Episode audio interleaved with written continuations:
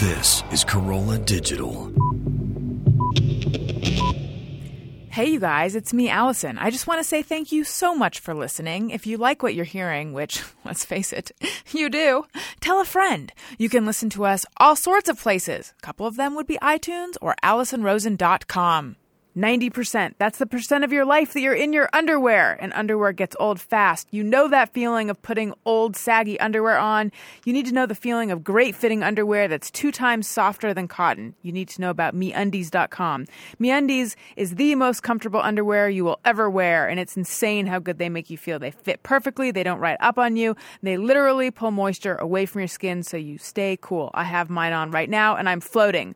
Gary had to pull me down from the ceiling. That's how high I was. Just because of the underwear. They have cool styles for both men and women, and they all look great. Check out the photos yourself at MeUndies.com. This quality would typically retail for 2 times the MeUndies price. No retail middleman means more savings for you. So I'll make it easy for you guys. Just go to MeUndies.com/Allison and get 20% off your first order and free shipping. Save even more when you buy a pack of them. They guarantee you're going to be happy or your first pair is free. Once you have them on your body, you're never going back. But you want to get that 20% off, so you have to go to MeUndies.com/Allison, MeUndies.com/Allison. Allison Rosen, Allison Rosen is your new best friend. Allison, Allison, with her good times never end. Allison Rosen, doing wavy birds and dance again. Allison Rosen, Allison's your new best friend. Hey everyone. Hi. Hello. It is me, Allison Rosen. Welcome to another exciting episode of Allison Rosen is your new best friend. I'm sitting here with legend Wink Martindale. Legend. I love that. You are. You're a legendary game show host, DJ, guy who has a cool website. I spent some time poking around in Wink's World today. Oh, you did? Well, that's sort of an old website of mine. My Facebook is really good. Oh, that's where I got to go then. That's where you all have the new to go, stuff. Yeah. Well, so I have to ask. While I was poking around the various things on your website, yeah. But at one point you were the one who put all that stuff on there, right? Oh, yeah. But that was like 5 years ago. Okay. Yeah, so it's very outdated. Well, what I found was how to do CPR on yourself. Do you remember your interest in CPR on yourself? It's if you're alone and you need CPR, you take a deep breath in, and then you cough forcefully. Yeah, I remember that, but it's been a while since I put that up, and I probably have forgotten how to do CPR on myself. Well, one would hope you wouldn't need to do it on yourself, but I was just wondering what was your interest in it at the time? I don't know. I think that I'd seen something in a newspaper or a book or read something somewhere about CPR, and I just became very interested in, first of all, how to administer CPR to someone. Could I do it if I were in a restaurant and someone needed me to administer CPR? And I remember thinking, if it happens, I hope it's somebody that's gorgeous. Unfortunately, it's usually never not, right? See, I think the danger in becoming too aware of a bunch of medical things without any training is that when you're on an airplane and they make that announcement, where is there a doctor in the house? Yes. I always have this temptation to raise my hand and be like, no, but my dad's a doctor and I feel like I know a lot of stuff. I'm not a doctor, but I played one on TV. Exactly. So how's it going, Wink? Everything's going great. Celebrated a birthday, right? Yeah. Happy birthday. Another birthday. I feel very blessed. You know, I still I've been in this business ever since I was 17 years old. And Allison, I'm still going, still doing it, still upright, and still in demand to a degree. And as you get older, you know, naturally the awards come more easily than the jobs. Mm-hmm. But I still get called quite a bit. And, in fact, that's why I'm here on your show, you know, because of that funny 90-second Charmin commercial we did.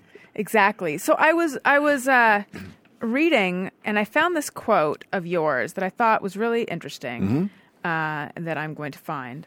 And I had it 1 second ago. I hope it's something outstanding and interesting. I thought it was both. And it was the biggest thing to remember in game show. Hang on 1 second. All right. And I had it And this is wonderful podcasting. Bear with me. Okay, here we go. The biggest thing to remember in game show hosting is you've got to have fun. For most people, this is their one and only time ever on television, so you want to make it as memorable as possible. The best hosts take the spotlight off themselves and shine it on the contestants, making them the stars of the show. Yeah, that's right. And I was wondering, did you start out realizing that, or was that something that you arrived at after trial and error? I think that I knew a little bit about that when I first started, because I've always been a people person, and the most enjoyable part of game show hosting to me has always been that 30 to 40 to 50 seconds when the contestant comes out, and you try to make them feel as comfortable, as easy as possible, because if you make most of them, 99% of them are going to be very, very nervous. Mm-hmm. They've been through the thing where they played the game in the office and they've been selected to be a contestant, but they're still nervous. And it's my job as the host to make them feel at ease, because if that happens, they're going to give me a better show and they're going to look better and they're going to make me look better. Right. So I just always, tried. I don't think it's something I really worked on. It's just something that was in my head. And so how would you make them feel comfortable? By just making them try to feel at ease, ask them things that, of course, I have notes on their life. And so I ask them things that I think they are going to have fun with and give me good answers to. So that's all. Just, one-on-one, fun. And if that happens, then, like I say, they're going to give you a good game. And the whole show's going to be better. I'm always amazed at how relaxed contestants seem on TV, considering that they're not professionals. I mean, sometimes they seem very locked up, but other times, I'll watch a show like Jeopardy, and I think, they have to really be concentrating to try to pull up all those answers, or those questions, as it were, and they're able to do it.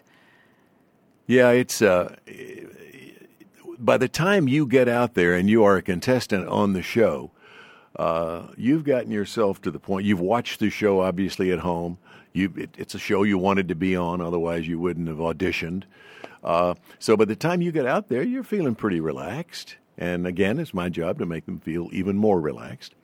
I remember we, on Tic-Tac-Dough, which I did for 10 years, we, every fall during sweeps, had a over 80s tournament where all the players were over the age of 80. Now, this gets back to relaxed contestants once again. This gal was 86 years old. She was a widower, Dr. Reba Kelly. And it was that period of time where I was having a little repartee between the two of us, just talking before we started the questions and answers. 86 years old. And I said, Dr. Kelly, at your advanced age, do you ever think about dating? She said, and without blinking an eye, I don't know whether they gave her this. I don't think they gave her this answer because they didn't know I was going to ask this question. I said, at the advanced age, do you ever think about dating? She says, yes, Wink. I have 4 boyfriends. I said, really? She said, yes. I get up with Will Power. I take a walk with Arthur Itis. I come home with Charlie Horse, and I go to bed at night with Ben Gay. And that was one of those situations where it blew me away. Right. And we literally had to stop tape for about 10 minutes to get, the audience fell down. When those things happen, though, that's what a host dreams of. Right, right. Yeah, now, I always laugh at certain game shows, not the ones you've hosted, but certain game shows, I think, people come on there and tell what has got to be their most boring story. Yeah. Or maybe that's really the pinnacle.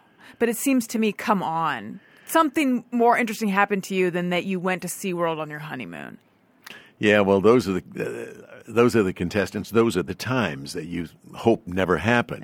But, when you do a show over a period of 5-6 years, you have a good run with a show, they're going to happen, All the contestants are not going to be terrific. Some of them are. My best contestant ever, if you're interested, yes, Tom McKee. He was a guy in the Navy down in San Diego, and he came up, became a contestant on Tic-Tac-Dough, and he was on for 47 straight days. Wow. He won $317,000 and change. He won 8 automobiles, 8 Buicks. And I remember he gave one of the Buicks to his brother, who was a missionary in Africa, and he sold the others and bought him a Mercedes. and he got the license plate, which he still has to this day, although he lives back in North Carolina, Tic-Tac.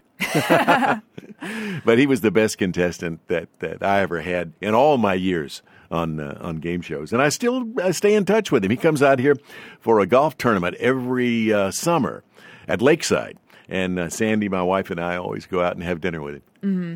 I also read that you said that it was Gene Rayburn that taught you that you have to be like warts and all. You have to let it hang out, right? Yeah, absolutely. Gene was, I think, one of the best at what he did. He was just terrific. He did the match game, and that was, you know, a lot of double entendre stuff.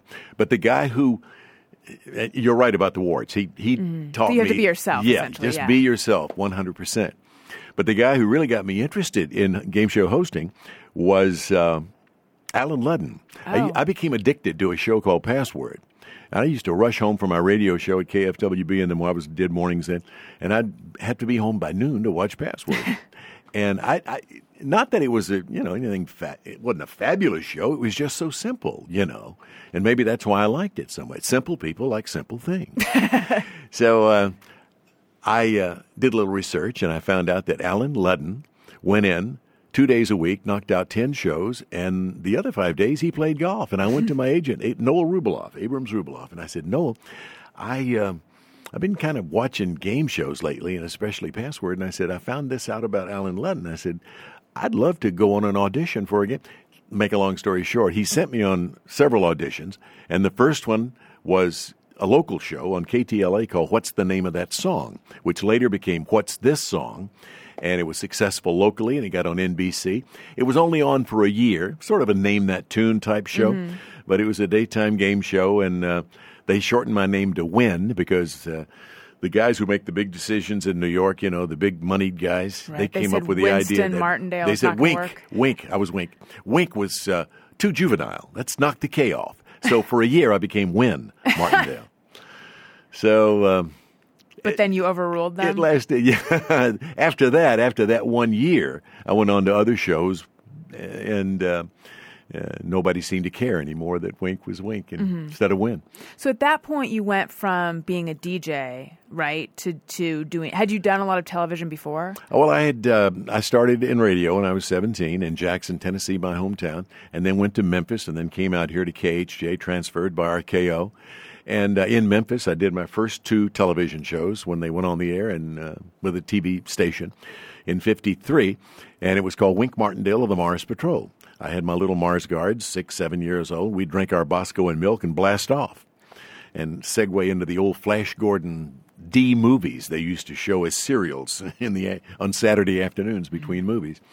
That was my first TV show, and then I graduated at the same station to the Top 10 Dance Party. I was sort of the Dick Clark of Memphis when every city had its Dick Clark, when American Bandstand was just huge. Mm-hmm. And I did that until I came out here in 1959. And then I did the same kind of show out here and did it at Pacific Ocean Park down at the pier in Santa Monica for several seasons. And in 1965, while I was a DJ in the morning at KFWB, I decided I wanted to try game shows, because that's when I got hooked up on Password, yeah. Right. So has your career, like what's striking me about that is oftentimes the story that I hear and hear is that someone, you know, and then someone called me and said, would you be interested in this? And then I thought, I don't know, maybe. And then I met with someone and then they offered me the job. Like people just kind of bounce from one job to the next, but you called your agent and said, I would like to get into game shows. Is that how most of your career has been? Yeah, it really has. Luckily, I've been able to sort of pick and choose and have been successful at some of the things that I've done and, of course, unsuccessful at others. But, I've always been lucky. And for example, I came out here and I had a record contract with Dot Records, and I made a record and it sold 1 million. I got on the Ed Sullivan Show. Things like that just happened to me my first year in California. And I thought, man, this is easy. How come I didn't come out here sooner? So how did you begin doing radio at 17? Like what's your the early life story? Well, in Jackson, Tennessee, little town, 25,000 people between Memphis and Nashville. And from the time I was about 7 or 8 years old, I always wanted to be on the radio. One of these microphones just totally enraptured me. The idea that you could talk into one of these and it came out the end of a speaker somewhere on a radio. I was fascinated by that. Where did you first encounter it? You mean microphones or radio or just the whole idea? When I was probably 7 or 8 years old, I sent off and got a little crystal set where you put a little crystal on top of a little what do you call it? A little needle on top of a crystal, and you put your earphones on. And if you put the crystal just right, you could pick up the local radio station. And that's when I really got involved in radio. And I used to listen to radio constantly. I'd go to bed at night listening to Jack, Doc, and Reggie. And I would listen to Mr. District Attorney, Champion of the People, Guardian of our Fundamental Rights to Life, Liberty, and the Pursuit of Happiness every Wednesday night at 8 o'clock. Just enamored with radio. I'd come home in the afternoon from grammar school and listen to all the soap operas in the afternoon with my mom. And so from such an early age, I feel lucky because I always knew what I wanted to do with my life. I didn't know whether it would work out or not, and it worked out great. And it's been a good living for me and a good career. But so many kids grow up, kids. Sometimes people grow up into their 30s and 40s, and you know this to be true, they don't know what they want to do with their life. Yeah. And I feel I was so blessed and so lucky because I knew from the time I was yay big what I wanted to do, and it worked out. Do you have siblings? Yes, I have one sister and two brothers who are deceased and one brother who is in Jackson, Tennessee. He's in the hospital now, but he just hit his 89th birthday. Oh, wow. Happy birthday to him. Yeah. Although spending it in the hospital not fun. Yeah. Did your siblings also know what they wanted to do young? Yeah, none of them were in the business. But, all three of my brothers knew what they wanted to do. Mm-hmm. And my sister got married and, of course, became a housewife. And what did your parents do? My father was a lumber inspector. He graded lumber. And my mom was one of those ladies who stayed at home and raised us kids. Now, your mom thought you should be a preacher, right? Yeah. She always thought, she said, son, with your voice, you should think about getting into the ministry. And I had to convince my mom, you have to be called to the ministry. You don't just wake up one morning and say, I'm going to be a preacher. So she never quite understood my description of what a radio guy was. But she lived long enough to see me enjoy some success. And my dad did too. My dad didn't want me to be in radio because in our small town we would have guys come through town and they'd stay for a month or so, run up a bunch of bills, and then leave town under the cover of darkness. And so radio announcers per se in Jackson, Tennessee, had a bad rep, and he that's all he knew about radio. But then he lived long enough to see me. In fact, he took me to Memphis for my audition at WHBQ in Memphis, and. He lived long enough to see me enjoy a little success, too. Nice. Now, you said that your mom never quite understood your description of... You mean she didn't really understand what your job was? Yeah, she didn't understand... First of all, she didn't understand why I wanted to be in radio. I remember the first time she ever heard me on the radio was the day that I got my job at $25 a week. My former Sunday school teacher managed the local radio station. I kept bugging him all the time. So finally... he gave me an audition, and he said, not bad. You come down tomorrow after school, and we'll do this for the mayor who owned the station, and we'll see what he says. So he came down, listened to me after school the next day, and liked it, and gave me $25 a week, and I got the job, and I called my mom, and I said, Mom, I'm going to be on the radio at 6 o'clock. I'm going to be doing a Nolan's Kitty Shop commercial. Will you be sure and listen? So at 6 o'clock, I did the commercial, 60-second commercial. First thing I ever did on the radio, live. And then I went home, and she said, I thought you were going to be on the radio. I said, I was. Didn't you hear me do the Nolan's Kitty Shop commercial? She said, that wasn't you. Because, we never sound like we think we should sound on the radio or to other people, But it was, she was a great gal, and she lived to be 83 years old. Do you remember what you did for your first audition? Yeah, I remember that. Well, a little background. My dad who was a lumber inspector, every year got a year subscription to Life magazine. And so I used to tear out the page because I knew I wanted to be a radio announcer and I needed to practice. So I'd tear out pages from Life magazine, the advertisements, and I'd go into the back bedroom of our little house and close the door, and I'd pretend I'd ad lib around the commercials. So I learned how to do that pretty well and learned how to ad lib. And I was always a good reader. I always took pride in my reading, and I used to pretend I was a DJ on the radio, and I'd buy records with all my paper route money, and I was a soda jerk at Baker's drugstore, and every extra dollar I made, I would buy records, well, the old 78 RPMs, and pretend I was a DJ, a little record player at home. And I also pretended I was a newsman, so I would read 5 minutes of news. And so my audition that day for Chick Wingate, he didn't really know what to expect. He just knew that I kept bugging him to give him a job on the radio. Well, little did he know I had been practicing all these years for this moment. So he sat me down in front of a microphone, tore off some AP copy, and gave me a couple of commercials. And I went through those like Grant going through Richmond. And he couldn't believe it. And that's when he said, we'll get the mayor to come down tomorrow, and you do the same for him, you'll get the job. But that was my audition. I don't remember precisely what it was, but that was my audition. Well, that's interesting. So your voice, at what age do you feel like it was apparent that you had a unique voice? Well, my voice got deeper and deeper as I got older, of course. But I think that when I was about 10 years old, I began to enunciate and try to get rid of my southern accent so I wasn't talking like this all the time. Mm-hmm. And I knew that I had to, create a sound for myself and get rid of that southern accent. So I used to work on that. And that all started, including the sound of a voice that I thought, this may be good for radio, when I was about 10 years old. It's incredible. Yeah. So you got your first radio job at 17. Uh-huh. And then what was the next thing you did? Well, I was in Jackson for 2 years, and I made an audition for WHBQ, which was my dream job. I looked upon Memphis as being New York, because it was a metropolis as far as I was concerned, growing up in a town of 25,000. So I sent an audition over to WHBQ. That was the station that everybody and all the kids listened to because they played more music than anybody else. Oh, and I should ask, what was what were you doing on the radio at this point? Did you have your own show? What was the format? In Jackson, I was sweeping out the station. I was doing the news. I was doing the sports. I was playing music. Whatever was in my schedule, my announcer schedule for that day, that's what I did. Right. And then when I got to Memphis, I got the morning show called Clock Watchers, the top-rated show in town, and I did. It was always a dream for me to do that, and all of a sudden, here I am doing it.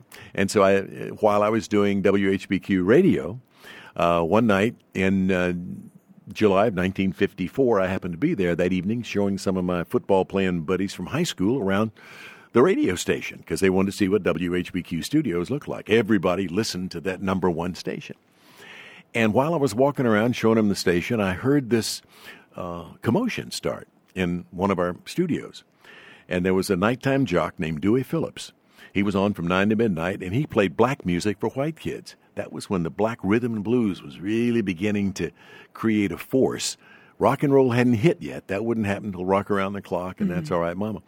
But I went into the control room, and Sam Phillips, founder of Sun Records, had walked in and handed Dewey Phillips, no relation, this acetate. Wasn't even a record, wasn't pressed yet, just an acetate of That's All Right, Mama by this truck-driving singer named Elvis Presley. And the switchboard lit up, and Sam had Gladys and Vernon's telephone number. They lived in low-rent housing in East Lauderdale Courts out in East Memphis, very low-rent housing. And he said, call and see if, where's Elvis? Let's get him down here. And so I called, and Gladys answered the phone. She said, well, Elvis was so nervous about his record being played that night on the radio that he went to see a double feature at the Suzors. So he went to see a double feature Western. They said, we'll get in our truck. We'll go find him. We'll bring him down to the radio station. So they went to the Suzors Theater, walked up and down the dark aisle, found Elvis sitting there all by himself. Did they have a photo of him, or they just were like, you look like the person who... No, it was their son. Oh, they went. Sorry. I thought Gladys and Vernon. Gotcha. I thought you meant... people from the radio station went to find him. No, the mom and dad. That makes sense. When they found out, they would know what he was like. Listening, and they knew of the excitement because they were listening on their radio at home. So even before I called them, they were excited. Right. So they got in their truck. They found him, brought him down to WHBQ. That's the night I met him for the first time. Dewey Phillips put him on the air, and it was the first interview that was ever done. In fact, he always said later that had he known the microphone was on, and he knew the microphone was in front of him. He had no idea he was on the air. Mm-hmm. He said had he known that, he wouldn't have been able to talk because he would have been so nervous. But that's the night I met him. He became a friend that night, and he remained a friend until the day he died in 1977. But that night in July 1954 was the beginning of Presley Mania. What was he like?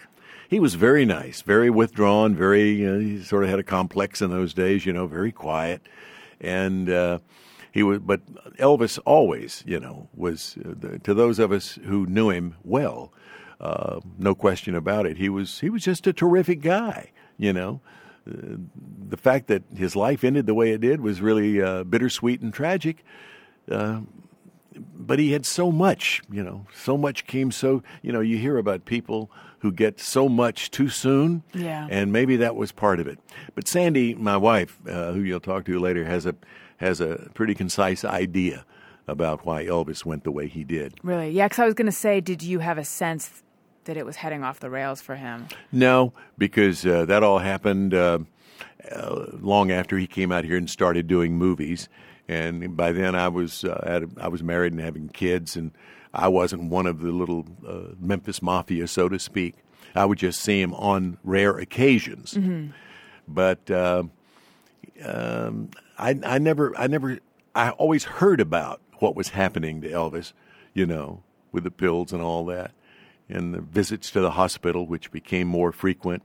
But I never saw it firsthand. Right. You mentioned having kids. You have 4 children, right? Mm-hmm. Three girls and a boy. 3 girls and a boy. Yeah. How old were you when you started having kids? I was 21. And were you excited? Were you scared? Well, it happens. It happened so fast. I got married, and I think 9 months and 2 days later, I had my first kid. But it was exciting. I think that we're brought into this world, if not have kids, have grandkids. I think we're here to have grandkids because we have more fun with them, But it was very exciting, and with every kid, all 4, when they were born, it was tremendously exciting. What I found is that people are often a different kind of grandparent than they are a parent. Are you different to your grandkids than you were to your kids? I think so. I don't know. Maybe it's because it's certainly not that you love grandkids any more than you love your own kids. It's just that as you grow older and as the grandkids come along, you have more time to spend with them than you did with your own kids because, then I was working, and had a little time at night. To spend with them, but that was about it, And I think that's the biggest difference in kids and grandkids, the fact that you get to spend more time with them and you have more fun with them. Mm-hmm.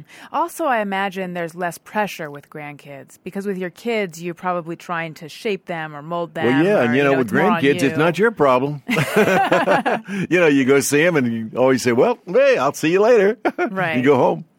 Well, since we talked about Elvis, I think in a moment we should bring your lovely wife in because she has Elvis stories as well. But first, I want to tell you guys about Blue Apron. Do you cook? No, I don't. Okay. I cook eggs. Well. Does that count? That counts. And I feel like Blue Apron could be for you then if you're not. I mean, Blue Apron is good for people who don't cook that much or for people who cook a lot. It's this company, and what they do is they send you a box that has all the ingredients in it already measured out in the exact proportion you need to make a delicious meal. So you don't have to do that thing where you go to the grocery store and you're like, I think I need that, but I don't know how much, so I'm just going to get more than I need. So you don't end up with a whole bunch of stuff and you're like, what do I do with this? I just wasted all this time shopping. I spent more than I needed to. No. Cooking and eating should be fun. fun, but if you're busy or health conscious or just don't know your way around a kitchen, it can be a chore. Blue Apron makes it super easy to make a fresh, delicious meal. And here's how it works. For $9.99 per meal, Blue Apron will send you a refrigerated box with the right high-quality ingredients in the exact right proportions, simple step-by-step recipe instructions right to your door. And the recipe card is ideal because it's broken down and it's got pictures, so it's idiot-proof. Gary's done it. I have, and that shows you that it's idiot-proof. Even Gary can do it. Meals are only 500 to 700 calories per serving, though you'd never guess it, given how delicious they are. Some of the things you can make: roasted chicken with latkes, macadamia-crusted cod with forbidden rice, yellow beet, and avocado. They also have vegetarian options like chestnut fettuccine pasta. It's all so good. And all of this is non-caloric food, right? It's between 500 and 700 calories per serving. That's right. Hardly anything. Bad. Yeah. So you can cook incredible meals and be blown away by the quality and freshness. It's fast, fresh, and super affordable. So you guys can see what's on the menu this week and get your first two meals free by going to blueapron.com/Allison. That's right. 2 meals free just for going to blueapron.com/Allison. Okay, let's take a quick break and bring Sandy in. All right, we're back now, still with Wink Martindale and his lovely wife, Sandy. Welcome to the show. Thank you. 39 years. Wow, congratulations. Got to be just doing something right. Okay, so I recently got married. What are some secrets? He's my best friend. Yeah, we're best friends. We do everything together. We're here tonight, to be on your show together. Not because she had to come, but she loves to go with me, and I love to have her come along. How'd you guys meet? We met, I'll let you tell that story. Okay. I was in Palm Springs at the music industry's golf tournament because my dad had a nightclub on Sunset called the Red Velvet, and we started the Righteous Brothers, Glenn Campbell, Roger Miller, Sonny and Cher. They all worked for my dad, so... it was a fun time in my life, and they asked me if I would come to Palm Springs and drive the booze cart because people like Glenn Campbell, Andy Williams, and all the record industry people that would play in the tournament, they would bet on every hole, and they would have to, $5,000 a hole or whatever they bet. Anyway, they bet a lot of money. So the booze cart, I would drive it. And at every hole, I had to make sure they signed off and consumed a shot of whatever it was that they drank. So they were all equally drunk by the end of the tournament. Anyway, I thought, okay, I could do that. But I thought I'm not going to go by myself because they're all a bunch of people drinking. So I took my girlfriend with me. And my girlfriend knew Wink. Her uncle was Les Brown, the band renowned. And so she had a music background, and her father worked for Capitol Records. And so there they were. They come by the coffee shop. We were staying at the Gene Autry Hotel, so we're having breakfast. And they walked by. They were going out to check out the girls at the swimming pool. I happened to be there simply because I was doing a industrial film for General Telephone that Sunday. So I had flown down to Palm Springs, and we got there early, so I went to the Gene Autry Hotel, for whom I worked at KMPC in those days. And so we walked by looking for a little action by the pool. And my girlfriend said, there's Wink Martindale. And I said, no, that's not Wink Martindale. That guy's too young and too cute. Wink Martindale's an old married man with a lot of kids. Because I grew up watching... a young married man with a lot of kids? No, you were... well... I used to watch his dance party show because he was from Pacific Ocean Park. And I'd come home from school and watch the show every day. So I thought, no, that guy's too cute. That can't be Wink Martindale. Anyway, no luck at the pool. They come back by the coffee shop. And Terry goes, Wink. And he goes, oh, hi, Terry. And he was with a guy that lived next door to him by the name of Michael Schmidt. Michael Schmidt talked to me. He talked to Terry. 20 minutes later, they bought our coffee. Nice meeting you. Goodbye. They left. 2 weeks later... my girlfriend calls and said, guess who called me for your phone number? And I said, who? And she said, Wink Martindale. And I said, really? He didn't even flirt? Pardon the pun. He didn't even wink. Nothing. He didn't flirt with me. So I thought, well, that's strange. But she said, oh, he's really a nice guy. And if he calls you, you should have dinner with him. And I said, okay. 2 weeks go by. He's building up his courage to call. So finally he calls, and we're going to go out on a date. And it's going to be a double date because this other couple, Bill and Karen Smith, Bill Smith worked with him on radio, and he got fogged in Catalina doing a report. So Wink brought his girlfriend, Karen, on the first date because he didn't know how really to date at that point in his life. It was a little menage a trois. No, it was not. Or how to converse. He wasn't good at like dating and talking, and so he figured. Now, were you just recently divorced? Yeah. Yeah. Okay. And it's funny because, you know, right out of the divorce, and I said, man, I got married so young, had all these kids, I'm going to play the field. Yeah. Da-da, and who's the first one I meet? This one. Right. And I'm still waiting to play the field. In fact, I may have to start looking for me a younger. Oh, yeah, no, yeah, I guess not. How old were you when you got divorced? Or like when was this? Well, let's see. How old would I have been, Sandy? You were in your 30s. Yeah, I guess I was about 32. Okay. 33. No, maybe you were 40 because I was 30 when I married you. Who's counting? But we knew each other for 4 years before. We dated for 4 years to make sure, because neither one of us wanted to make a mistake. So we wanted to make sure this was the right thing. She had an annulment. I was married for 6 months when I was 21 and had that annulled. So that was but this worked out pretty good. An eye-opener. So, yeah. So then after our first date. And so how were you on the first date since you were kind of nervous? I was great. How was he? He was very sweet. He was very nice. He was very shy. And it was we went to the Chart House in Malibu. In fact, for his most recent birthday. Last week. The only thing he wanted for his birthday was to go see The Life of Irving Berlin at the Geffen Playhouse. So he said, oh, Mom, this is the best. So I bought tickets to take him and surprise him, and he was so thrilled. And after that, we went to our Chart House in Malibu is now a Mastro's Ocean Club. So also we went there. Yeah, also very good. And we had a gorgeous sunset and a beautiful dinner. So that was my birthday present to him. I think I got laid that night, didn't I? But anyway, so he... you can cut that out. Huh? He was wonderful on the first date, and he's a wonderful husband. And now in the morning, a hint for your husband, Wink makes the coffee. Wink squeezes fresh lemons because we have lemon juice and water in the morning. He reads the paper. He cuts out all the things that he thinks I'll find interesting. He cuts out Love Is For Me every morning. Aww. And the birthdays because he knows I'm interested in that. So by the time I get up, everything's all ready for me. Oh, that's so sweet. So it sounds like neat? The secret to a happy marriage is that the husband gets up first. Yeah. Well, she's certainly not one to get up early. I like my sleep more. Well, because I grew up in the nightclub business, so I grew up being a late night person. He grew up in morning radio, so that's the only part where we're a little opposite. So I try to get up earlier, and he tries to stay up later, and we've got a pretty good balance. For years and years, I did morning radio, you know, and it's a clock in your head that automatically goes off at 3 or 4 o'clock, you know. You got to get up and get to the radio station. And I still wake up at 4:30 in the morning, and I just get up. And I take 2 newspapers, and I go through those and listen to the, you know, television news while I'm doing it. Oh, get a little closer to the microphone there, Wink. Although I feel like your perfect voice projects. But, okay, I'm getting a little note from Gary. So, now, you guys must go to sleep at different times as well? He kind of dozes on the couch with our chihuahua, Olivia Newton Martindale, a little before I go to sleep. Tell her where we got Olivia Newton and why we named her that. Well, we used to have a family of 7 chihuahuas. We had Mr. Bumper, Miss Stumper, Rocky Elvis, Maui Martini, and Winky Tennessee. And then we got...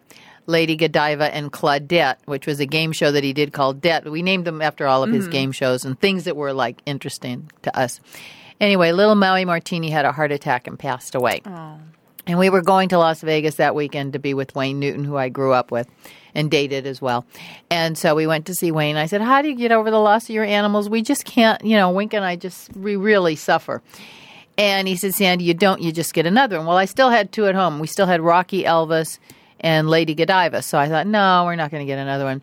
Well, his wife called our room the next morning, said, when you leave? And I said, tomorrow. She says, well, I have something for you. If I don't get it to you, I'll FedEx it to you. Well, within 10 minutes, her sister was at the door of our room with this little cage. He spent his whole day off looking for a new dog for us. So we had to get Newton in there. So she's Olivia Newton Martindale, and she is now 12. That's so sweet. I know. And they were going to FedEx you the dog? No, I think she was just kidding because they were going to... They were going to bring it over, but I wanted to keep a little more mystery or surprise to the whole thing. Yeah. Now, were all your dogs Chihuahuas? Our first dog was a silky terrier that Wink's children gave us, and his name was Gambit, after one of Wink's first game shows. And we had Gambit for 14 years. And then we went into Chihuahuas. We were just, I was at a pet store in Century City one day, and there's this little black Chihuahua and a little white Chihuahua, and they were brother and sister. And we were just getting ready to go to Canada to do a game show. Wink was doing, I think it was it Bumper Stumpers? Yeah, we were getting ready to go up to do Bumper Stumpers in Toronto. And so I said, oh, you got to come see these two little Chihuahuas. And he came and he saw me and he said, oh, they're darling. Well, let's take them both. And I said, well, we can't. We're going to Canada. So we paid for them, and the pet shop agreed to keep them for the 2 weeks till we got back from Canada. So we named them Bumper and Stumper. So they were our first two Chihuahuas. And then before I fixed her, I wanted her to have at least one puppy. So she couldn't marry her brother, so she had a one-night stand in Orange County with a little dog named Smokey, and she had four little boys in four little boys in one litter, and so I took her to the vet when she was ready to give birth, and he said, okay, well, she's going to need a C-section so I can guarantee you four healthy puppies. And I said, okay. And he said, come back tonight. And I said, you don't think I'm leaving, do you? And he said, well, you can't come in the operating room. And I said, well, then you can't operate. So he let me go in the operating room, and I watched them come into the world, and they went, it's a boy, it's a boy, it's a boy. She had four little boys. Aww. And, and then by then you fall so in love with them, you can't give them away. Right. I mean, we kept them all. The reason I asked about Chihuahuas is because I have one dog who is about 14 pounds, but I have this dream of having a bunch of dogs or at least getting another one. My husband, because I was holding her, our dog, and I said, I just want more of this. And he said, because she's still a puppy kind of, and he's like, I want less of that. Just loves her, but the puppiness is, puppies are a lot of work. Puppies are a lot of work. So anyway, though, I have my eye on... If I do actually get another one, I would like to get a small dog. And so I'm thinking maybe a Chihuahua or something like that. You'll love it. They're so easy. And, well, of course, I am small and fragile and delicate myself. So I cannot handle a big dog. Right. Even a Chihuahua can pull me down the street. So you figure a little dog, they eat little food, they make little deposits. Everything is small. So it's really the best of all worlds. And they're not. Do they bark a lot? No, it depends. Yeah. If you socialize them right away, then they don't bark as much. But you do want them to bark when strangers come around to the door. And they do bark at strangers. And that's about it. Other than that, she doesn't bark at all.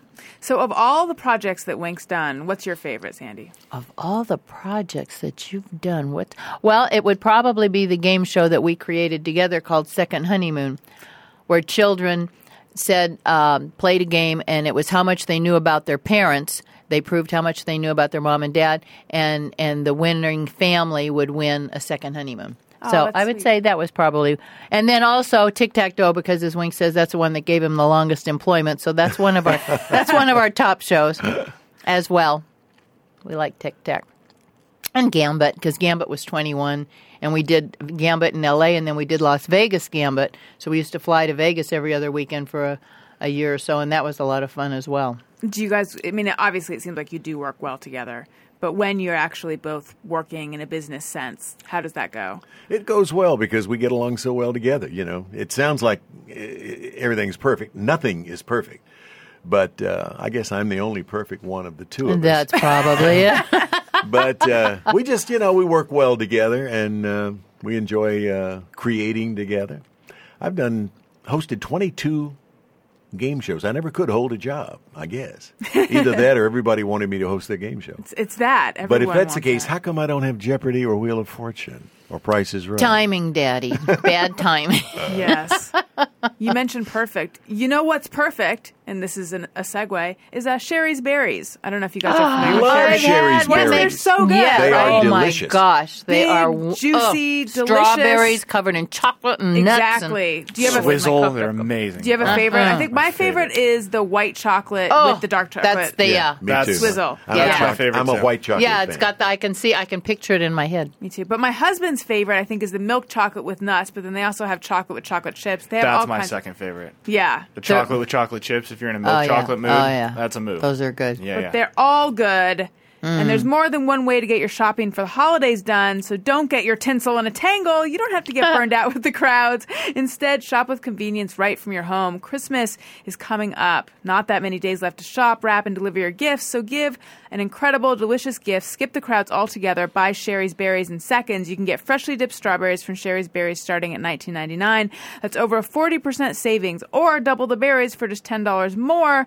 And to do that, you will need my code to take advantage of this special deal, and that is Best Friend. So go to berries.com, berries.com. Click on the microphone in the top right-hand corner and type in Best Friend. Again, berries.com, berries.com. Click on the microphone in the top right corner. And type in Best Friend, then they'll know that we sent you and you get the special deal. So Sherry's Berries are the perfect gift without the hassle, and they really are. I've had them myself, and I love them, and I've given them as gifts, and everyone goes nuts over Sherry's Berries. And they're healthy. That's right. They're basically healthy. It's fruit, yes. It's nuts, and chocolate, and all three of those things are good for you. Exactly. And on the berries, or on the Sherry's Berries website, there's all sorts of other things besides just chocolate-dipped strawberries. They also have cake pops, and they have dipped pretzels, and they have truffles, and you can spend a lot of time just looking through all the delicious things they have. All right. So back to you guys. Now, I know that you... Well, now I know that you dated Wayne Newton, but you also dated Elvis. Mm-hmm. And, Wink, you're really good. You were good friends with Elvis. Yeah. But that's completely separate, right? Well, what's funny is Wink and I had so many parallels, because me growing up in the nightclub business in Los Angeles, and I met a lot of the entertainers, and then he being in the radio and television business, he knew all the same people I knew. We just didn't know each other. I mean, we both were very close to Glenn Campbell all of his life. But not together. We came to each other from different directions, you know. Elvis. I met that night in Memphis and was a close friend. And then later, many years later, I met her. She had known Elvis from a completely different direction. Amazing. And when he said he was from Tennessee, and I told this to Elvis the last night we were with him, I said... Wink scored points with me immediately because I loved the state. I loved all of Elvis's mafia. I loved everything about Tennessee because he was such a wonderful part of my... He raised me and he was a great part of my life. So, yeah. So what is your history with Elvis? He came to my dad's nightclub when he got out of the Army. In fact, he met Priscilla 2 months before he met me, but she was prettier, so she got him. But anyway... came to my dad's nightclub. He saw my picture in the office and he called. And my dad, it was like 10 o'clock at night, and I was 14, and I was in bed going to school the next day. Was your dad like, why are you calling for my 14-year-old daughter? Oh, no. My dad said, oh, he's a great guy. You want to call my daughter? Fine, call my daughter. In fact, not to change the subject, but I met Glenn Campbell and Jerry Fuller, who wrote all of Ricky Nelson's songs, at 2 o'clock in the morning. He closed the club, brought them home, and he said... Glenn, what's your last name? Daughter, wake up. I want you to meet these are my friends. He didn't even know their last names. I mean, but they were good guys. They came to the club. They got up and sang, and they were his buddies, so that's how he did. Anyway, so Elvis called and said, I'd like to meet you.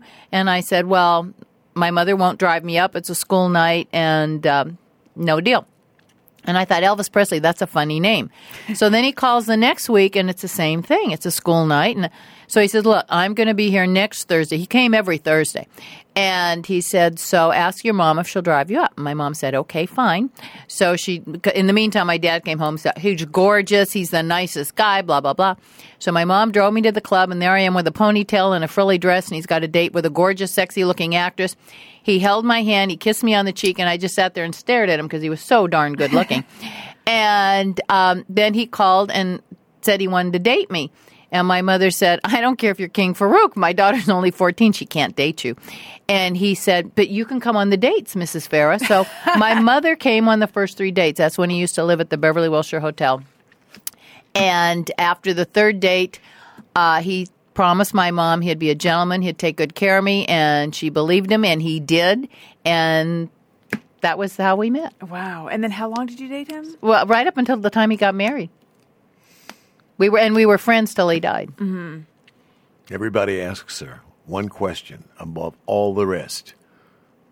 who was the best kisser? How was it to kiss Elvis Presley? And I say, and this is my answer, and it's the truth, Elvis Presley was the best kisser, but Wink is the best husband.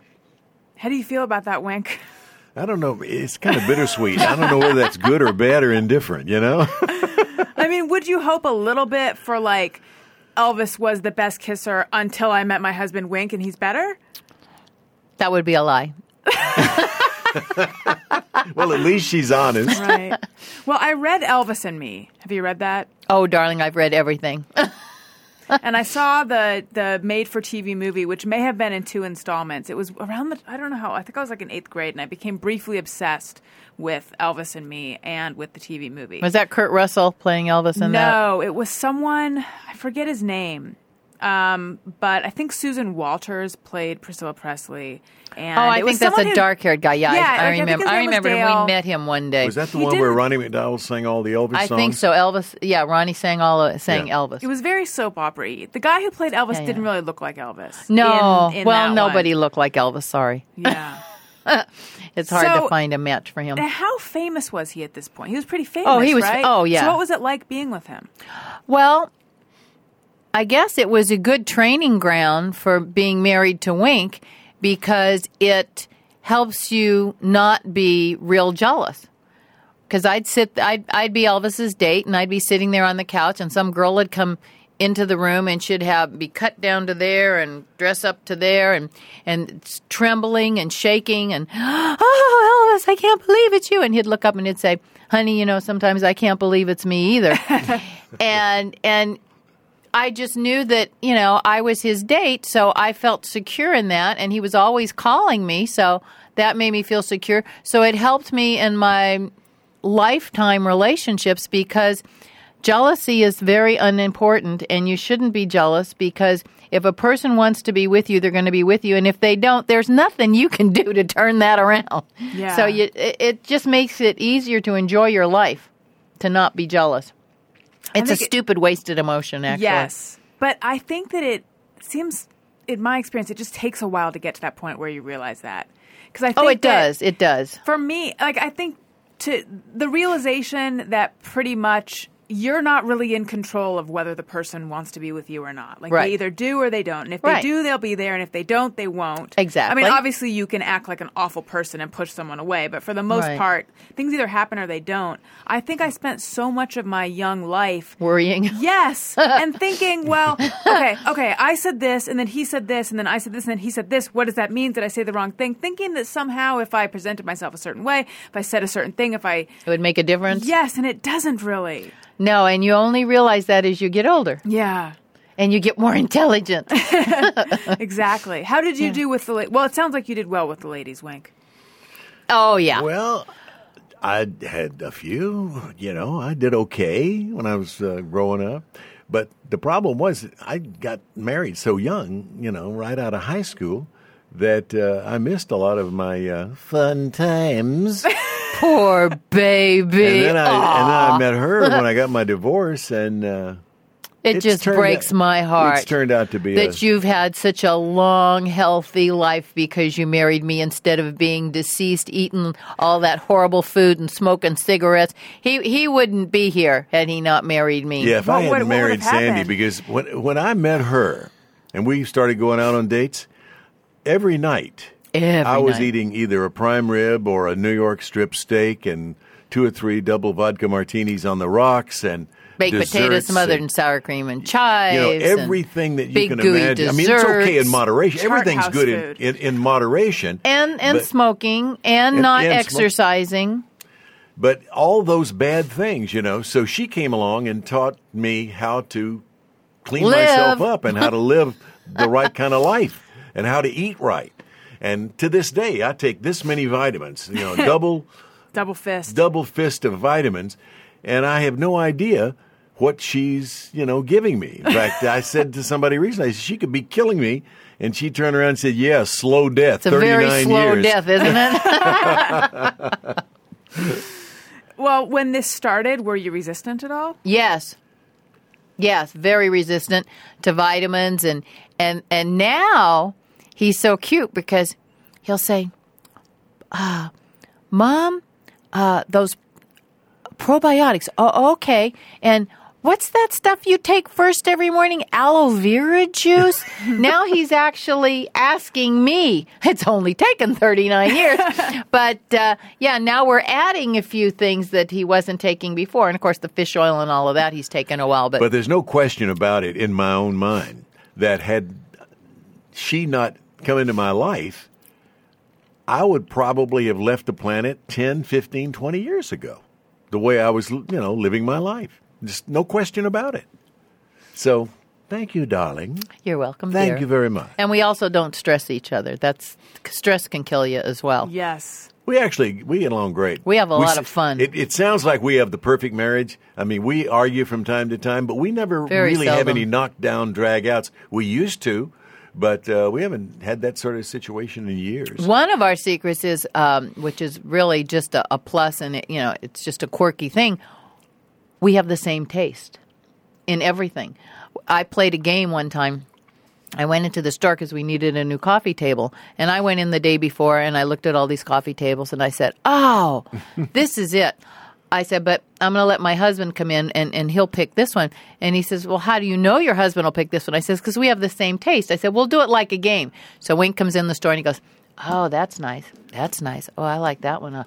Mom, look at this one. Same coffee. And the guy looked at me and said, it. I said, you can tell by now that I call her mom, and she calls me. Yes. Because we have chihuahuas. We're mom and dad to chihuahuas. Oh, actually the first time I ever heard my husband refer to me as mom or mommy was when he was talking to the dog. And I thought, well, this feels strange and weird because, we want to have kids. We don't have kids yet. So, and I think it was before we were married when we were just engaged. But I thought, I can see where this is headed. That's sweet. Yeah. Well, so what do you think of current game shows? I don't care for the reality games, but the ones that are really, I think, still on the air and doing well are still on the air and doing well because they are basically good games. I would be very interested to know if a game format is good, no host in the world can save it. Can hurt it, but you can have a bad game, and the best host in the world can't make it a hit. So I look at shows like Family Feud with Steve Harvey now, enormously successful, more so with him than it was with Richard Dawson. And, of course, Wheel and Jeopardy and Price is Right and Who Wants to Be a Millionaire. All those shows, any of which I would love to have hosted. Which one would you love to have hosted the most? I think that I think Jeopardy is the best format for a game ever invented. Created by Merv Griffin and his wife. I'll give you the answer. You give me the question. I mean, nothing could be simpler than that. And yet it's the most difficult of all the games. And it's perfectly suited for Alex because he has that professorial, tone and everything. And but I think in answer to your question, I think Jeopardy. I'd love to have done Jeopardy. For me, there's such a drop-off from Jeopardy to Wheel of Fortune. Like, I cannot dive on that remote control fast enough.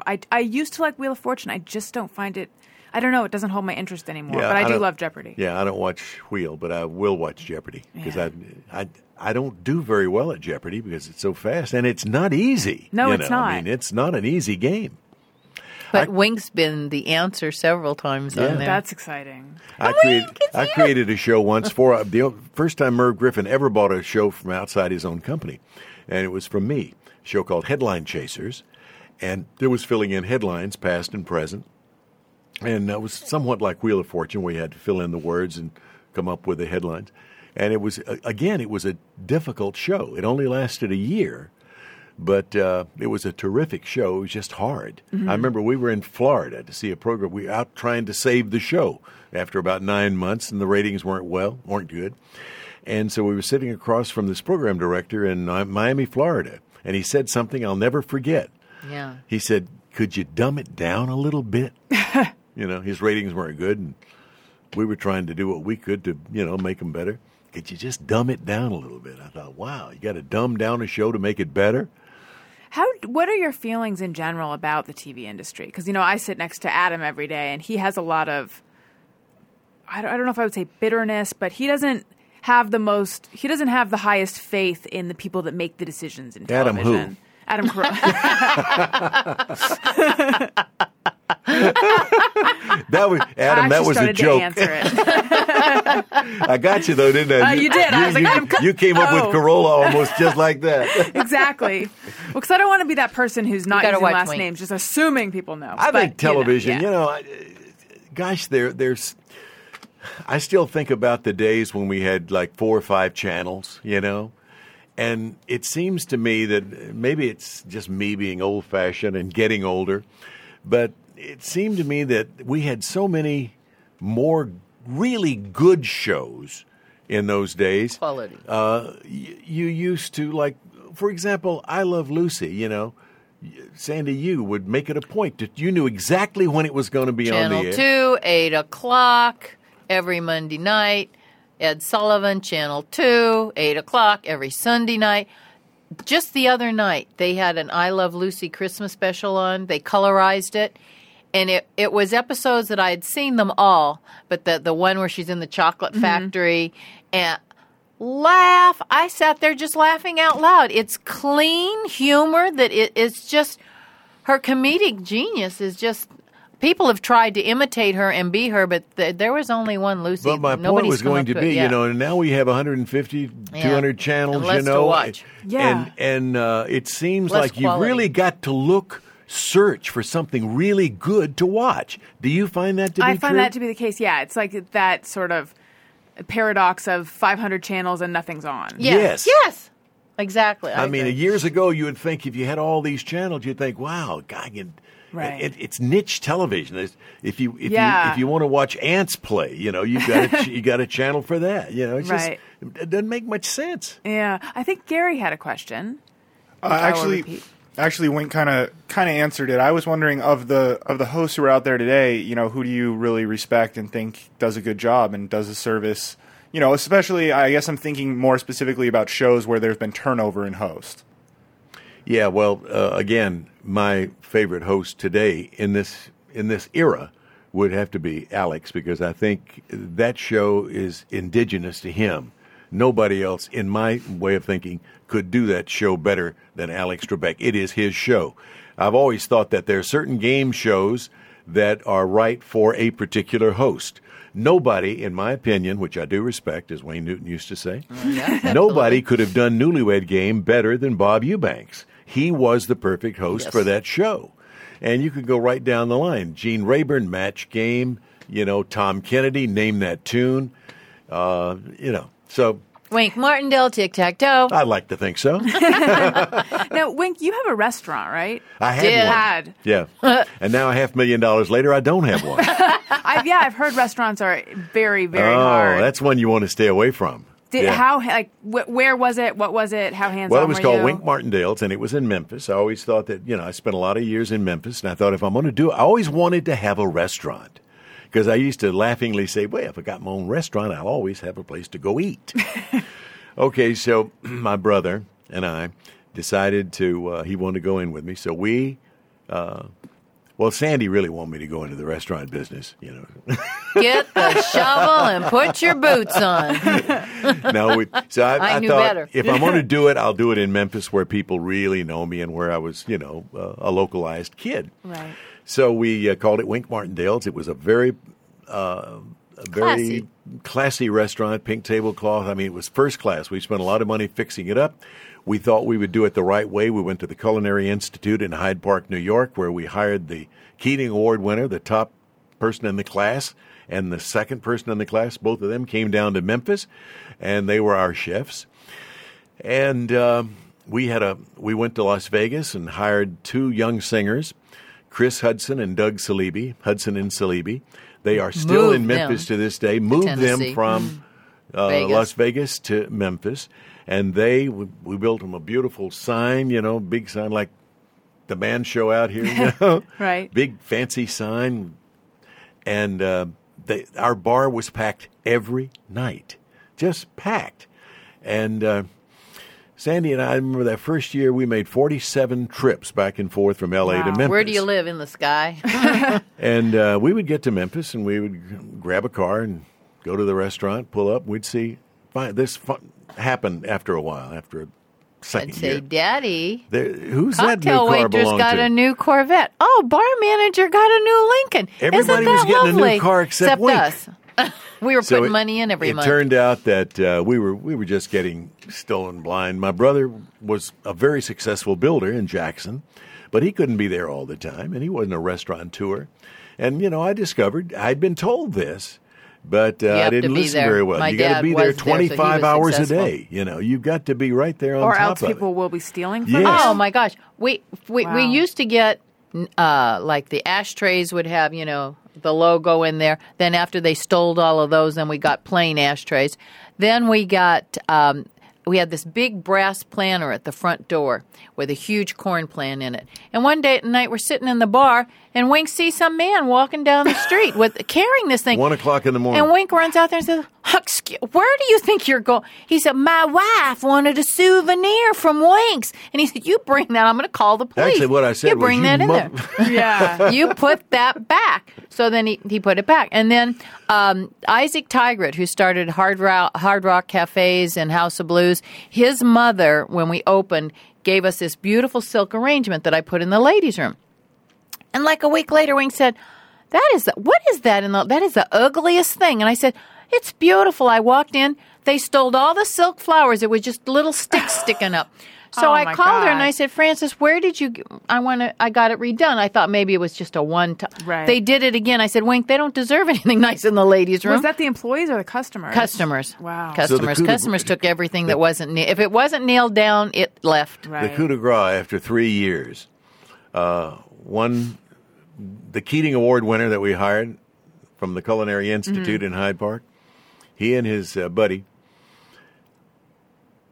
the coup de grace was one night in the middle of the night. We came in there, and here they were doing coke on the floor of the main dining room. And I thought, well, that's it, you know. But we were successful. I mean, we thought it was like having a private party every night for 500 people you never saw before and you're never going to see again. But all of Elvis's guys that were still living would come there.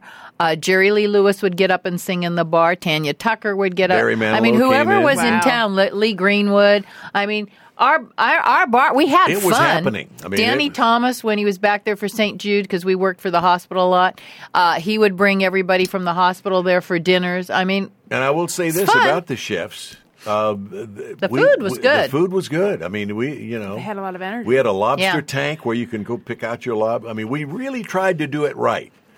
When we opened, we had the big 2-night opening for all the mucky mucks in Memphis. Fred Smith from FedEx. And Fred Smith used to come in all the time. Was a regular and the guy, one of the head guys at the Holiday Inn Corporation. So we hired the best PR firm in Memphis to take care of all that. Right. And so it was an experience. And I must say, I'm glad I got it out of my system. And we lived through it. Yay, score! I'm still here to tell about it. Now, you mentioned that you used to have bigger fights than you have, and occasionally now you have disagreements, but you used to have big fights. Was the restaurant one of them? Oh, darling, yes, it was, because having grown up in the restaurant business, I knew a lot of things, but because I was a girl and his brother was very kind of domineering. Males know everything, females know nothing. I mean, one day I was in the kitchen and there's all these potato sacks stacked up by the back door, which is right next to the stock room, which is where they would just shop going out the back door. And I said, Wink, they're stealing. No, Mom, they can't be stealing. I said, they're shopping. But nobody believed me. So I said, okay. So it used to be every time we'd get on the airplane in L.A., Wink would say, oh, we're going home, meaning to Tennessee.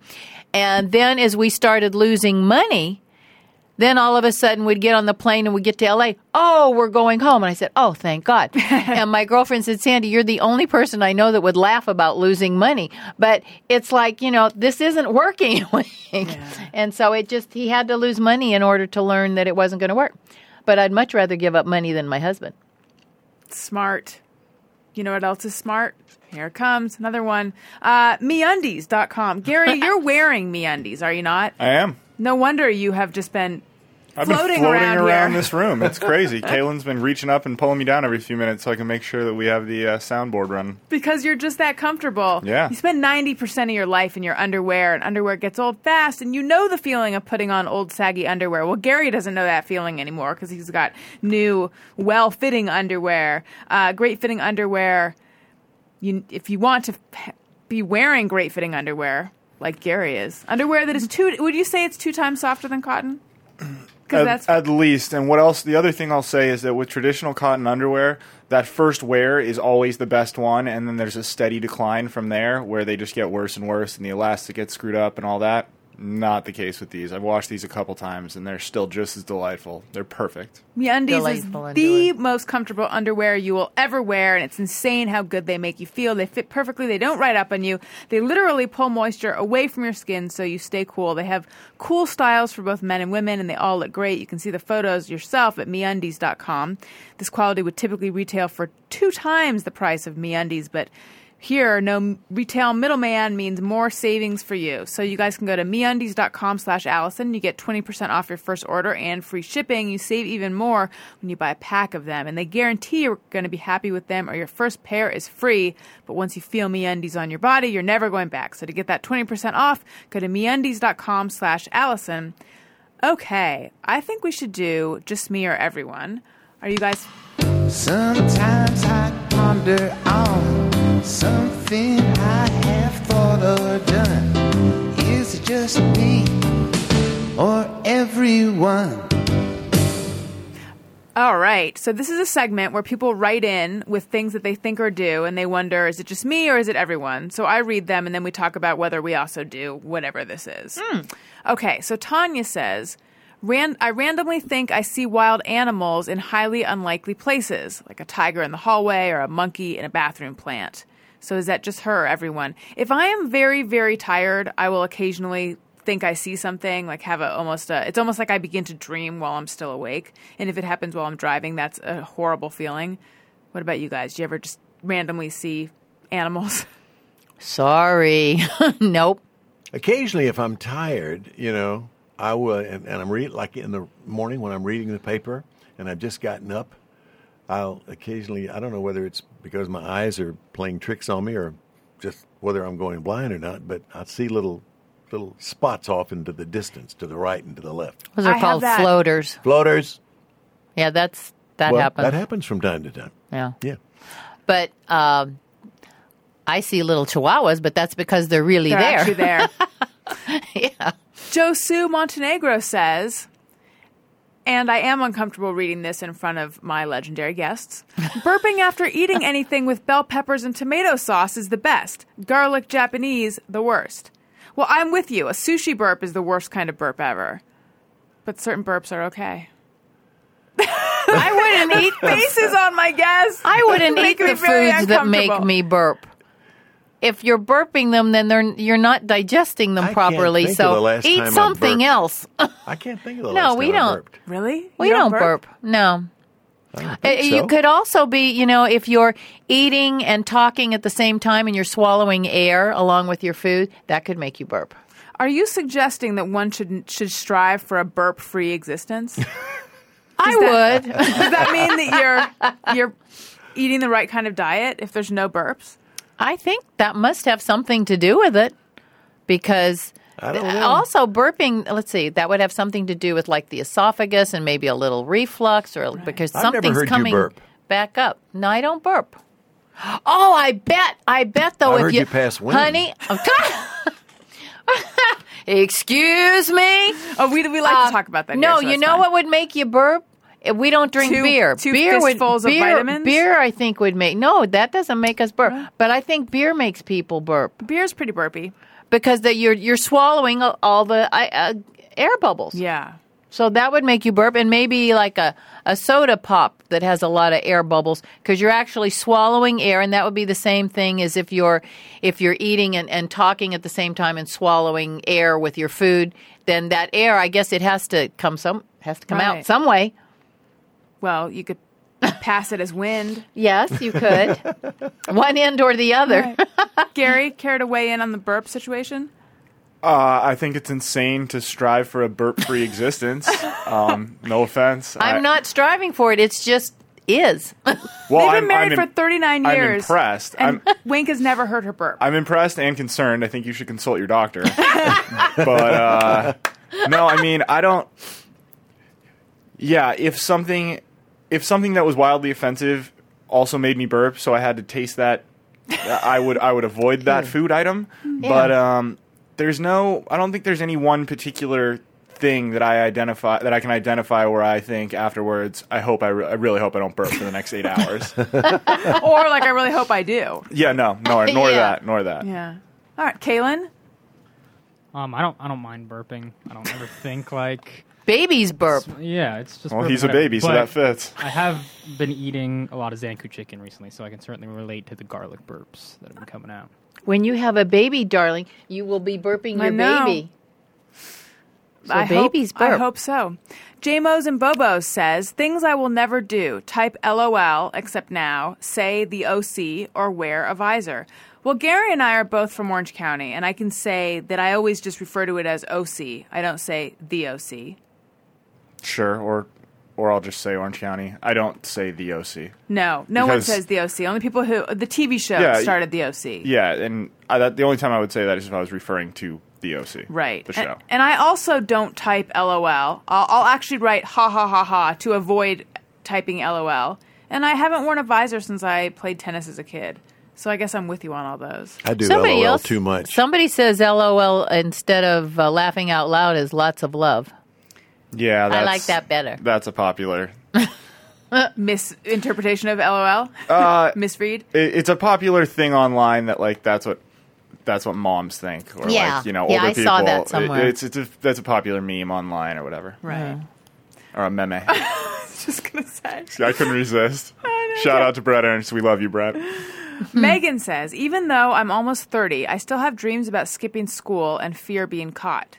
I don't have the skipping school dream, but I have school nightmares, which is where all of a sudden I'm back in school, or in the dream it's usually somehow I'm back in school and there's a test and I didn't know about the test and I can't find the classroom and there's all that kind of anxiety. What about you guys? If I had ever skipped school, my mom would have killed me if she found out about it. That sort of thing never even occurred to me when I was growing up. I mean, school was school. You know. When the 8 o'clock bell rang, you were there in your seat, you know. I only skipped school once. I went to Hollywood Professional School, which doesn't even exist anymore. And there was a senior ditch day, and my mother drove us all to the beach. So I didn't get in any trouble. Wink, it sounds like your parents were pretty strict. Yeah, my mom was. My dad could have cared less, you know. My mom was really the one who raised us. So, yeah, she was strict. Mm-hmm. And... I never did. I only told her a lie once, and that was she found out about it. Really and truly, one time I lied to my mom, and she found out about it, and she took me out in the backyard, and we had a weeping willow tree in the backyard, and she took off a branch of that thing. Oh my God! I don't guess you could get by with this today. No, it'd be child abuse. She whipped me to a fare thee well. I mean, whelps all over my. Honey, you were an abused child. Yeah. You just didn't know it. Well, guess what? You only lied that one time. That's right. I never lied to her again. There you go. Sure. What was the lie? I don't remember what it was. But it must have been a killer because she really was pissed. Wow. Yeah. How do you feel about that whole incident? It was just the way it was when we were growing up, you know. I mean, we didn't know any better. I mean, if we did something wrong, I got paddled more times than I can have fingers and toes, you know, with a big paddle. You know, it wasn't like it is today. When you did something wrong, whether it was lying or whatever, and I only lied that once that I remember, but I did other things that I got whipped for, and I mean got whipped, and I can't tell you how many times she put me over her lap, and I mean just whipped me to a fare thee well on my butt. I mean, it's... That's why you're such a good husband today, Daddy. But you know what? I think I don't know how much good it did, you know, in the way I turned out. But that's the way it was. Yeah, I can remember working at Baker's Drugstore, you know, in back in the day in the 1950s, Well, let me say this. I carried a paper out and did the drugstore thing at the same time. So it had to be 1947, 48, in there. And blacks would come in, and you couldn't serve them at the soda fountain unless they'd go back to the back of the store, and they could order, and you could take them a cone, but they couldn't wait. They couldn't sit at the counter, you know. And now I look back on it, and I think, oh, my God. But that was the South in the 40s. Right. And that was just the way it was. And now you look at it, and you think, I can't believe that happened, but it did. Yeah, my dad was born in 1933, and he lived in New York, and he has stories of, I don't know where, this may have been like on the way to Lake George or something. I've seen signs that said blacks and Jews, and it probably those weren't the words used, but blacks and Jews, don't let the sun set on your head in this town. Whoa. Stuff like that. I mean, just... How just welcoming. Totally, huh? Yeah, exactly. Just, I mean, a complete different world. Well, you know, we had a soda fountain, not a soda fountain, but a water fountain for whites and a water fountain for quote unquote colored, right? You know, and it was that way right on down the line. It was just two separate ways of living. So when civil rights started happening, what was your reaction? Well, I was delighted that it was just a matter of time before it happened. And when it did happen, I was delighted. And because, you know, since then, we've never looked back and things have gotten better.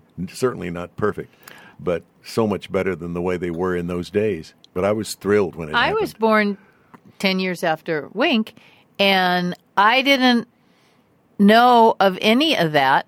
At our club, my dad had the Coasters. We had Little Richard. I mean... And there was no difference to me. Mm-hmm. I didn't see color.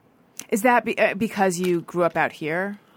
Maybe. Well, yeah, I didn't grow up in the South, but I never saw color. I saw people.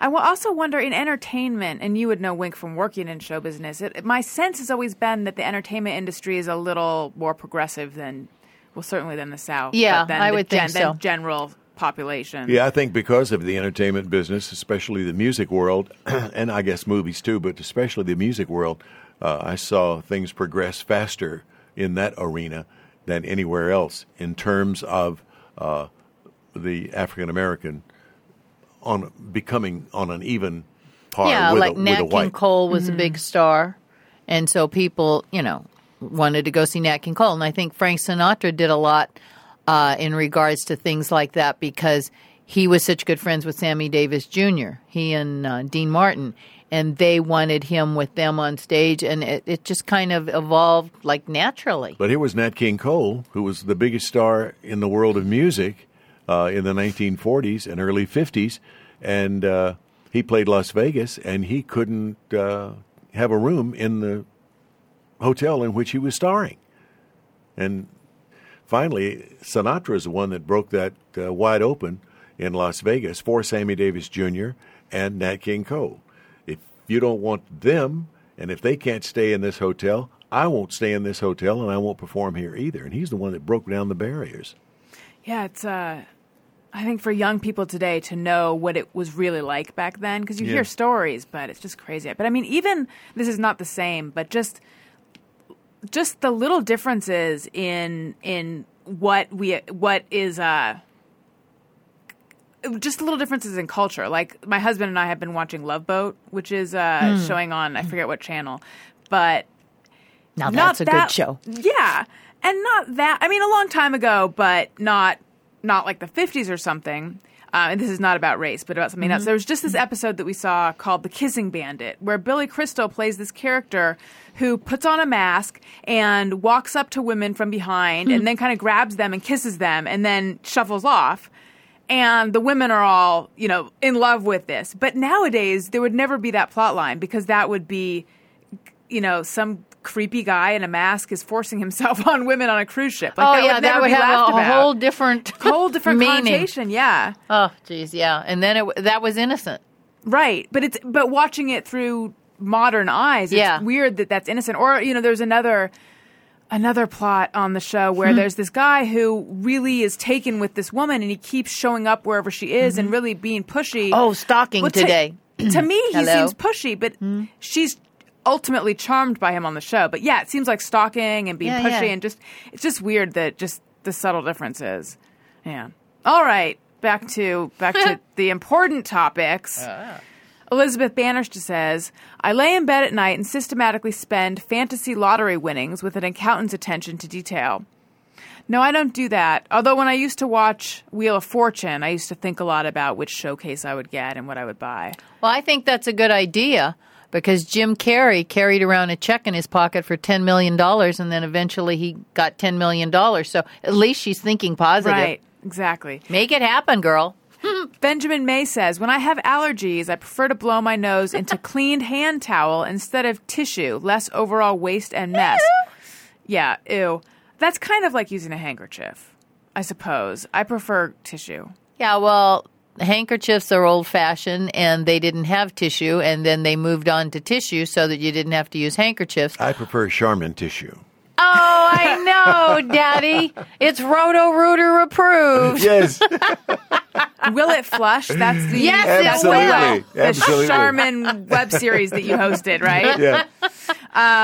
Do you have a lot of Charmin at home now? I hope we just got some today. He got some as a birthday present from the people in New York that he did the commercial for. We got a box of Charmin tissue. We got 2 Charmin cups, and we got some Charmin tissue coupons. This huge box on my front doorstep. When I went out to get the mail today and opened it up, and it was for my birthday. We were hysterical laughing. It was so cute. Because I had told him back when I decided to do that 90-minute video for Charmin Tissue, I said, you know, in addition to my fee, I think you ought to throw in a year's supply of Charmin Tissue. So I think they're well on their way to doing that. That's nice. Mandy says, just me or everyone, I only – oh, speaking of tissue I only buy Viva paper towels since hearing the heartbreak of Allison treating herself but arriving home without them. Oh, yeah. This is a very famous story from my podcast where I bought some Viva paper towels and then I got home and they weren't there. I don't know what happened to them. Either the guy bagging didn't put them in, or I left them in the bottom of the cart, and it was pretty upsetting because I was pretty excited about the paper towels. But then a fan sent me paper towels, Viva paper towels. Well, so it all worked out. Just Dawn says, always tempted to recite upcoming dialogue in a film or show I've seen many times, like Star Trek or Godfather. SWMBO just shakes her head. What is that acronym? Gary, do you know? Sandy and Wink. What is SWMBO? I think Gary's looking it up. It's got to be like his wife or his girlfriend. Or Swimbo. Wow. Okay. It's wife or girlfriend. Anyone want to guess what it stands for? It's she who are the first 2 letters. She who makes. She who must be obeyed. Ah! Excuse me while I choke. Really? Wow. That's according to Urban Dictionary, and it certainly makes sense in this context. Is there an Urban Dictionary? I had no idea. Oh, yeah. The Urban Dictionary is a fun place. Okay.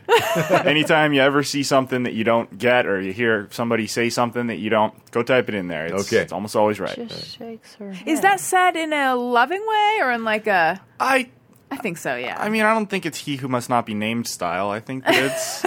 You know, I think it's kind of along the lines of happy wife, happy life. Yeah. Oh, that's for sure. Yeah. Oh, that is the best thing. That's the best advice my father's ever given me. Doesn't Jay Moore have that tattooed on his person? Wouldn't shock me. He's got some weird tattoos, like a giraffe and stuff. That wouldn't surprise me at all because... I think the giraffe has special significance. Oh, it does. Yeah. They all have special significance. Right. But yeah, that would not shock me. I think he does. We'll have to ask next time. All right, and then finally, Nathan Kors says, I panic and pretend I didn't notice my corn on the cob squirting my dinner companions when I take a bite. Yeah, corn on the cob is hard to eat in mixed company. Yeah. It's been a really long time since I've had corn on the cob, actually, now that I think about it. I love corn on the cob, and it doesn't bother me. I don't seem to squirt anybody when I eat corn on the cob. You can. That happens, though. Yeah. I understand what they're talking about. I like corn on the cob, too, but I saw a friend do this once, and I thought it was a power move, and I haven't done it myself, but I really liked it. He ordered corn on the cob, but he said, but before you bring it out, will you please have the chef slice it off? So he got a bowl of corn on the cob style corn that tasted like corn on the cob, but without any of the fuss, and he just went at it with a fork. I can't imagine eating corn. To me, a lot of the fun of eating corn on the cob is eating it off the cob, and I always go deep into it, so I don't. Oh, me too. Know, I get all there is there. I leave nothing on the cob. Sandy, corn cob. I've never had the squirting problem either. Well, your dentures don't allow. I don't have dentures. No.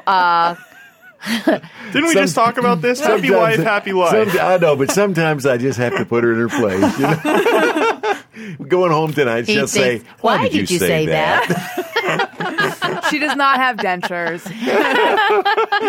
That's funny. No, I've never had a problem with corn on the cob, although recently I've been reading... This whole gluten-free, now they're saying wheat-free, and they're saying corn is the same as wheat and gluten, and that you shouldn't eat any of it, so... Look out, Wink. She's coming after your corn next. I know. I find the squirting happens more often if you're squeezing lemon onto something. Yes, yeah, squeezing, yeah, because that could burn somebody's eye. I mean... Right. A little corn in your face never hurt anybody. Exactly. Well, thank you so much for being on my show. This was really fun getting to know you guys. Thank you, Allison. It's a delight to be here. Thank you. And we would look forward to coming back again someday. We haven't discussed half of our life. I know. I feel like we're just scratching the surface. We just did a little bit. Daddy. You know, we might, if you don't mind, we might end by, Sandy, you telling the story, which we alluded to before we started tonight, about the last time we saw Elvis, because that's a very if she would like to. I would love to, yes. Do we have time for that? Yes, we do. Okay. Oh yeah, and also you had mentioned that Sandy has a pretty good or has a theory of why Elvis kind of went the way he did, right? Yes. Went the direction he did. Yeah, I was talking about, your theory about why Elvis got hooked into the drugs. It was all really very innocently. First of all, when he would come to California to do the movies, he had to get up early, be on the set, 6, 7 o'clock in the morning, and then he'd have to go to sleep at night. Well, first of all, he loved eating, so he was worried about his weight. So he would take an upper for energy and to not eat a lot because he wanted to fit in the tight pants and things that he wore on the set. And then in order to go to sleep, you have to come down from that. So then they would give him a little sleeping pill. And this was all from the doctor. Right. So he would take an upper and a downer, a diet pill and a sleeping pill. And then as his system got used to that, then it didn't have the same effect. Then he would need 2 diet pills and 2 sleeping pills to get the same effect. And I remember many times I would just flush them down the toilet. And he said, Sandy, you don't understand. It's perfectly healthy. It's prescribed by the doctor. I know what I'm doing. He didn't think there was anything there that could harm him. So that vicious cycle kind of got going. And then he started doing the karate and breaking the boards and the bricks. And his little fingers got all deformed because he got arthritis. Mm. And then from playing a lot of football, he also had some arthritis problems. So that made that even worse. And then he had to start taking medications for pain. So it's just kind of like a snowball rolling and slowly getting out of control. And then when he went through his divorce and lost his wife and his child, I think he just gave up. Yeah. He just really wasn't happy anymore. And the last time we saw Elvis alive was in December of 1976. It was my birthday, and we went to Las Vegas to see Elvis's show. And he wanted us to come back between shows and talk to him. So we went back, and his dressing room was full of people. Just, you couldn't stir him with a stick. I choked myself up. And, do you want some? We can get you some water. Oh, that would be lovely. Yes, could we bring some water in? Okay. And he just wanted to talk to us. He had seen us on Tattletales that day with Bert Convey on CBS. How much do you know about your spouse? And he couldn't get over how much we knew about each other. Of course, he knew me from my early days in Memphis, and of course, Sandy when he dated her. And it was just one of those, you could just hear a pin drop in that room. Everybody wanted to hear what we were talking about. And I remember he said he was so proud of me and how well I had done in my career. And Sandy later said, "What's wrong with this picture? Elvis Presley's telling you how well you've done in your career." But we had a wonderful time and talked for about a half hour. And then when we left, we got back to our hotel and we closed the door behind us and we both broke down crying because he looked so, you know, he was overweight and he looked very unhealthy. And I said to Sandy, I said, "That's the last time we'll see him alive." And sure enough, the following summer, 1977, he died. Yeah, he died. But he was talking about, he saw us on the game show that day, and he said, "Oh, my God, you know so much about each other." And that's when I told him that he was responsible because I loved everything that was Tennessee. And of course, I got the perfect Tennessee gentleman right here. And then he was complimenting your career. And then he said that I was one of the nicest girls from the nicest families that he ever knew. Aww. And he didn't want us to leave, but Wink never likes to overstay his welcome, and he knew he was tired. You know, he said, "Elvis is tired, and we got to go." He had another show to do, but he was saying, you know, "Don't leave," because he was like grasping onto like a happy time in his life with Wink and with me and happy memories. And the other thing that I think and nobody's ever really looked into in regards to the drug situation is, you know, back in those days, they didn't know about food and drug interactions. And like with any kind of statins now, if you can't have grapefruit with them. I mean, there's different things, the quinine in there. And he was getting ready to go on tour, so he went on a very strict diet, and he was eating grapefruits 24/7. And they said when they found him, there was hives around his middle. It could have been as simple as an allergic reaction. I mean, they'll never know because in those days they didn't know about those things. That evolved later, so it could have been an interaction of one drug with another or grapefruit or, you know. I mean, it was an innocent, I mean, he should still be here singing is what the deal is. Okay, you wrap the show, and I got us back into that, so I'll let you wrap again. Okay. I'm just struck by, I'll wrap in a second. I'm just struck by you realizing that this will be the last time we see him alive. That's so sad. It was. And I sent him a nice letter that night. I wrote it and gave it to Joe Esposito, saying we had a little house in the Palisades then. And I said, you know, why don't you come stay with us a few weeks and let us, you know, nurse you back to health? Mm. And, of course, that wasn't going to happen. But we tried. Yeah. We tried.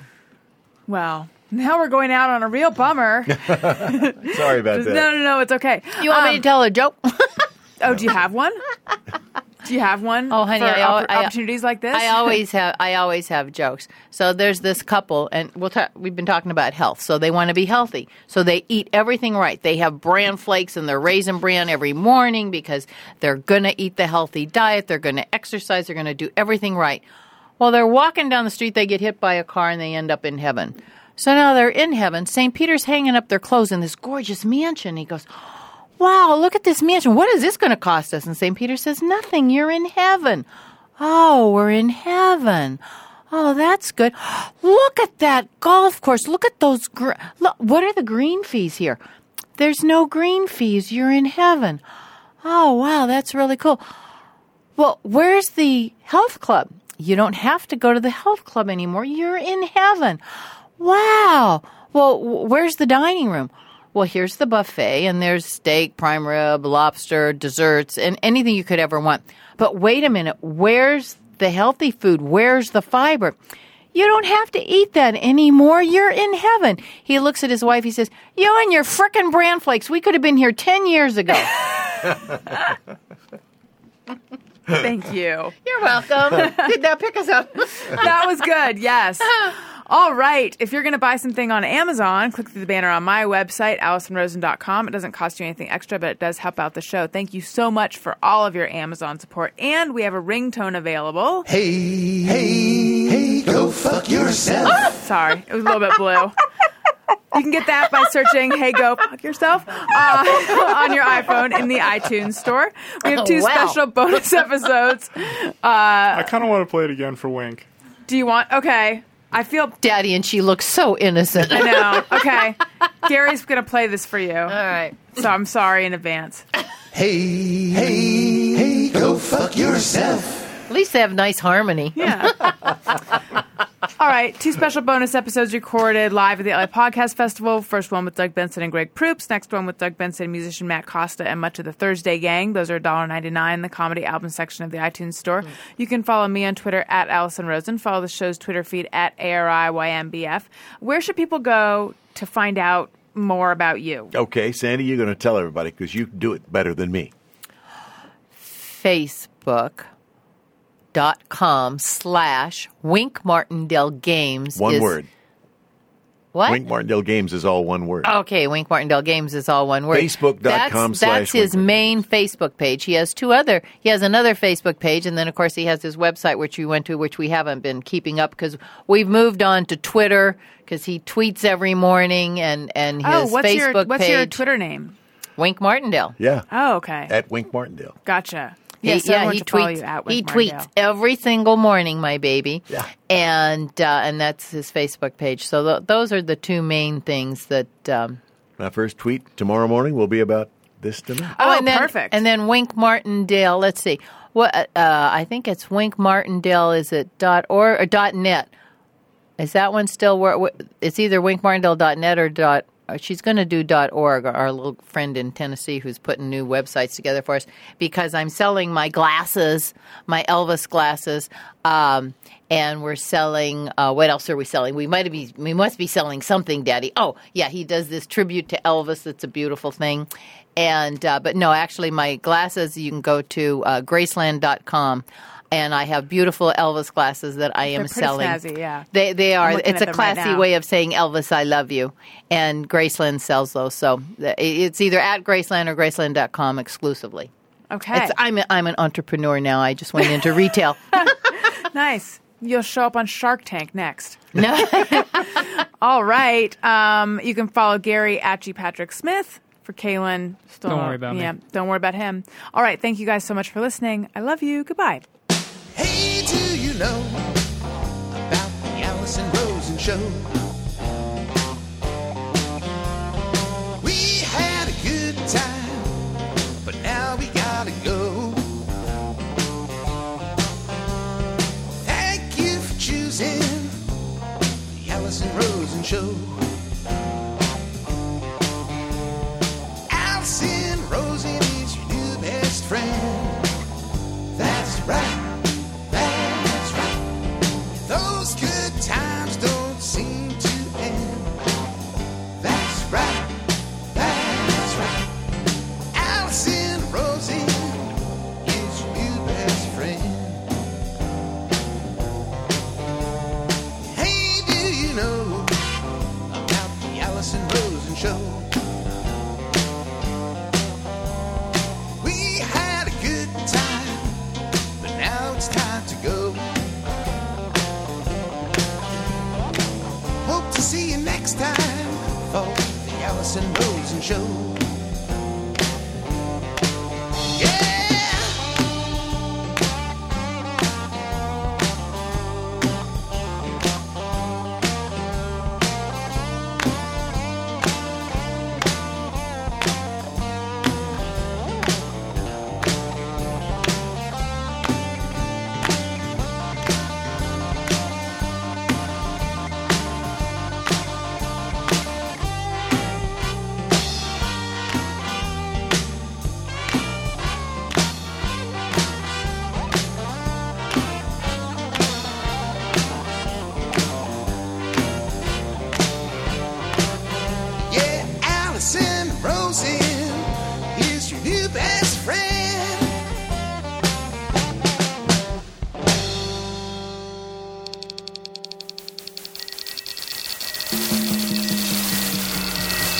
This is Corolla Digital. Now that the show's over, don't forget to check out Blue Apron. Blue Apron sends gourmet recipes and all the fresh ingredients you need to make them right to your door. Go to blueapron.com and see what's on the menu this week. To get your first two meals free, make sure you go to blueapron.com/Allison. That's blueapron.com/Allison.